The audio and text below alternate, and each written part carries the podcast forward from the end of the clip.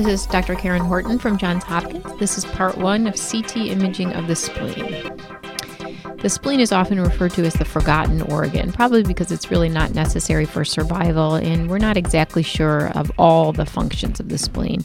And in comparison to other intra-abdominal organs, such as the pancreas, for example, there's really a paucity of scientific investigation involving the spleen, and really relatively little published about the spleen in the radiology literature.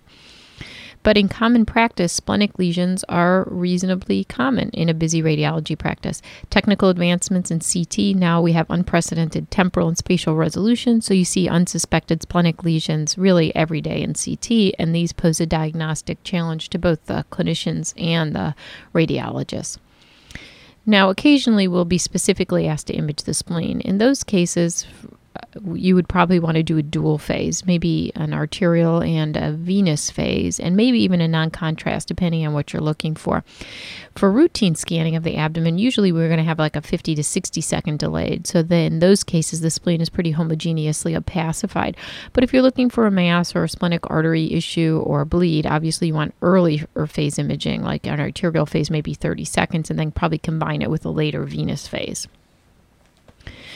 we would use really 64 for everything these days and we would do thin collimation so we'd use the 0.6 millimeter collimators and then usually would reconstruct twice. We'd have the thin sections that we would do our 3d imaging on and then thicker slices say 3 millimeter slices every 3 millimeters when we're looking at the axial images and the mprs and again if we're specifically asked to image the spleen then we would have an arterial and a venous phase and we might even have a non-contrast depending on the clinical indication so here's an example Q1. This is a question. So if you look at this, this is an arterial phase image of the spleen, and you can see that it's a very interesting enhancement pattern of the spleen. So my question to you is what's the most likely diagnosis based on that image? Is it lymphoma, trauma, normal, graft versus host disease, or pneumocystis infection?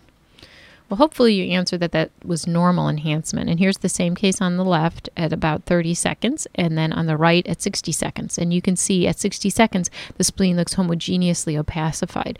But on the early phase image, it has that heterogeneous enhancement pattern.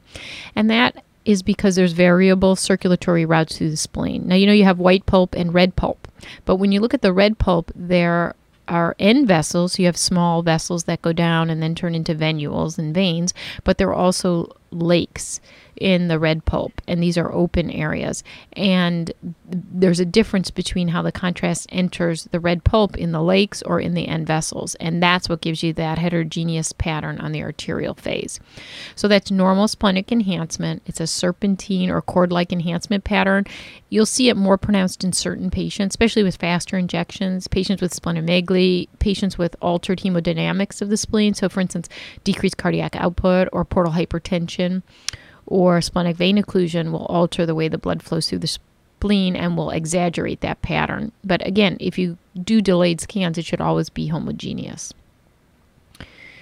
Okay, so here's an example of uh, normal enhancement. Again, compared to the liver, it's very heterogeneous with these linear and segmental areas that are not enhancing early on. And here's the patient on the left is the arterial phase, on the right is the venous phase, and you can see by the venous phase it looks homogeneous. Here's another very exaggerated early enhancement pattern on the left that becomes homogeneous.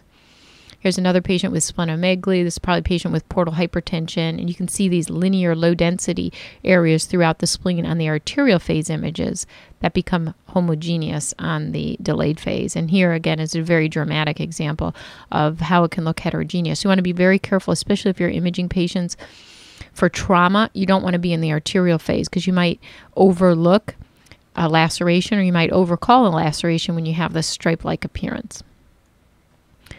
Okay, so how big is a normal spleen? Well, it really varies by age, really the size of the patient, and the nutritional status. So there's not really a good rule of thumb.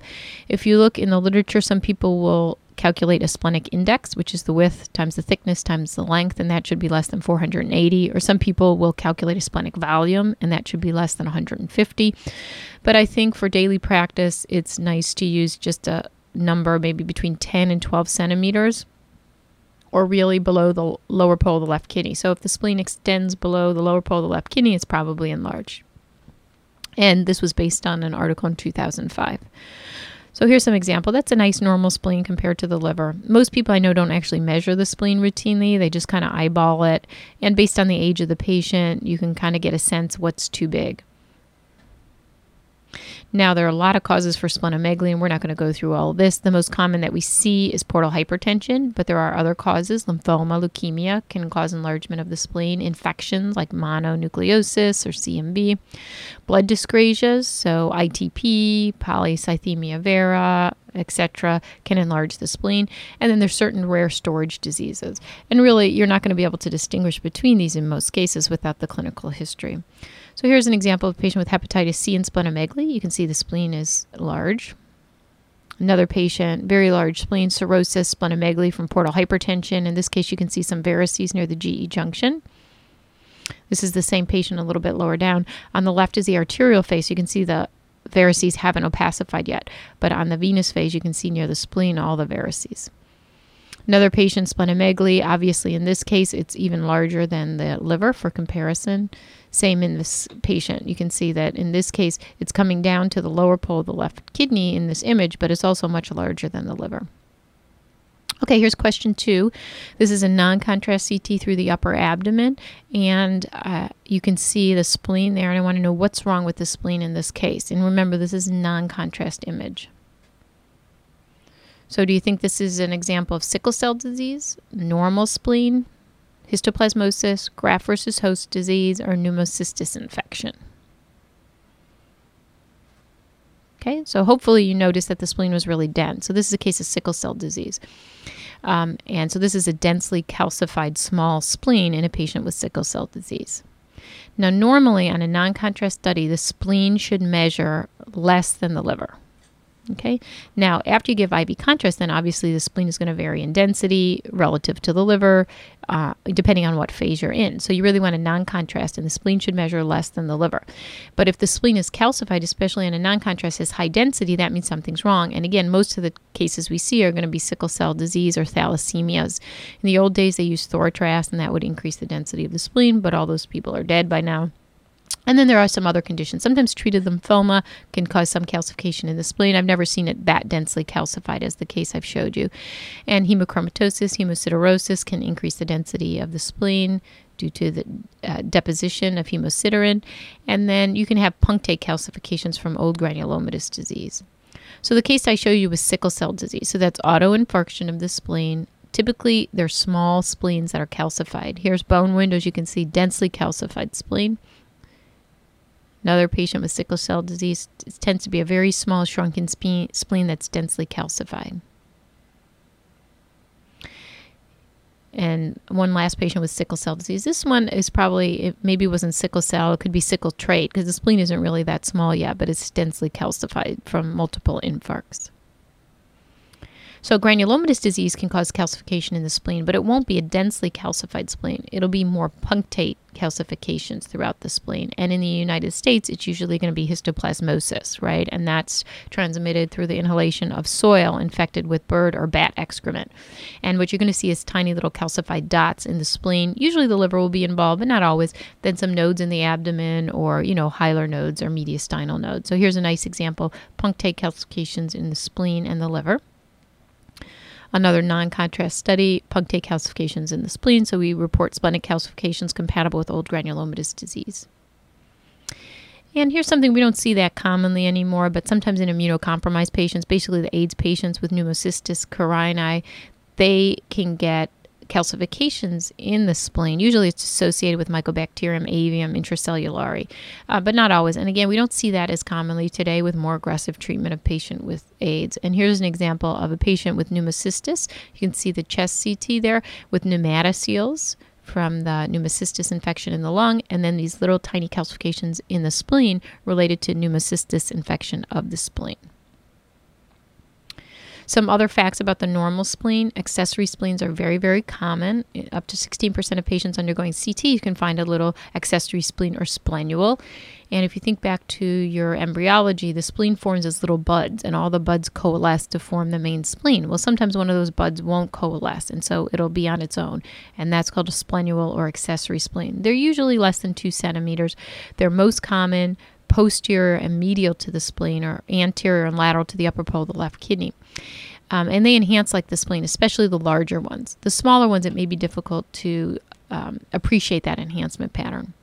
This was a nice study in 2004 where they looked at thousand patients and they never found an accessory spleen superior to the main spleen. So if you see a little uh, nodule above the spleen, you have to think twice because splenules usually are not found there. And actually, it's also uncommon to find them posterior and lateral to the spleen.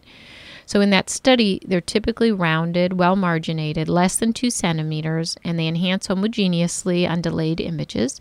When they're less than one centimeters in size, then sometimes their attenuation may be lower than that of the spleen. So, then it may be difficult for you to appreciate that it has the same enhancement pattern. So here are a couple examples with the inferior portion of the spleen here. You have a small splenule about a centimeter. It looks exactly like the spleen. Here's another one near the tail of the pancreas. Here's one that came to us as a left adrenal mass, but if you look carefully, that enhancing lesion is enhancing exactly like the spleen. And when you look at multiplanar reconstruction, especially the image on the left, you can see that that's a splenule and it's distinct from the left adrenal gland. Here's a nice example of an accessory spleen that shows the same enhancement pattern as the bulk of the spleen. And remember, an accessory spleen is still supplied by the splenic artery. Here's another patient with multiple splenules. You can see there medial to the upper pole of the spleen. And here it is on the venous phase images.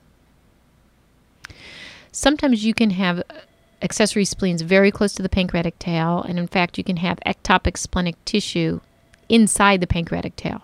So these can be a challenge to distinguish these from islet cell tumors. And here's an example where they thought it was an islet cell tumor because it really looks like it's inside the pancreas, but it really just was accessory splenic tissue.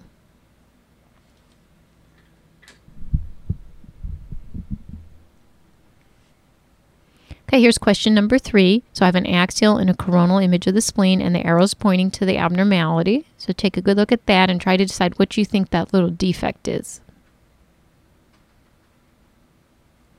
So, do you think that most likely is a laceration, a healing splenic infarct, a normal cleft, or polysplenia? Okay, that's an example of a normal cleft. And remember, the spleen forms as buds and the buds coalesce. So sometimes they don't coalesce all the way and you're left with lobulations or clefts. It's very common. It's from incomplete fusion. You don't want to mistake it for a laceration or an infarct. So that was an example of just normal cleft. Here's another one. They can be pretty deep like that. There's no stranding around it. Even in a trauma patient, this is you're not going to call this a laceration without any blood or stranding around it. Here's another example of kind of a deep cleft in the spleen, which is a normal variant. And just because we were talking about accessory spleens, I want to clarify something called splenosis. And splenosis is not accessory spleens. Splenosis is heterotopic splenic tissue. It's an acquired condition. It's not from embryology and it's not congenital. What happens is usually it's after trauma or after a splenectomy, little bits of splenic tissue break away from the spleen and implant in other places in the abdomen. So, unlike a splenule, which maintains its blood supply from the splenic artery, uh, splenosis, those little bits of splenic tissue just parasitize the blood from whatever's around there. Okay, so it's different. And usually you'll see it near areas that have a good blood supply, like the bowel serosa or the omentum. So this is a patient who had splenectomy with a little bit of splenic tissue left over, and you can see there's a little nodule there up near the clip, and that's splenosis. And here's another patient. You can see a whole bunch of nodules. They're posterior to the uh, stomach on the image on the left, and then really anterior to the transverse colon, the image on your left. Those little nodules. You don't want to mistake them for tumor implants or nodes. There's another patient after splenectomy, after trauma, multiple little um, splenic lesions up there, which are splenosis. So those are heterotopic splenic tissue.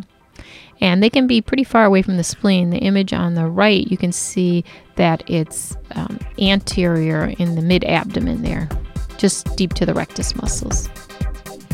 Okay, so we're going to stop there for part one, and we, when we come back with part two, we'll talk about um, some benign tumors that occur in the spleen.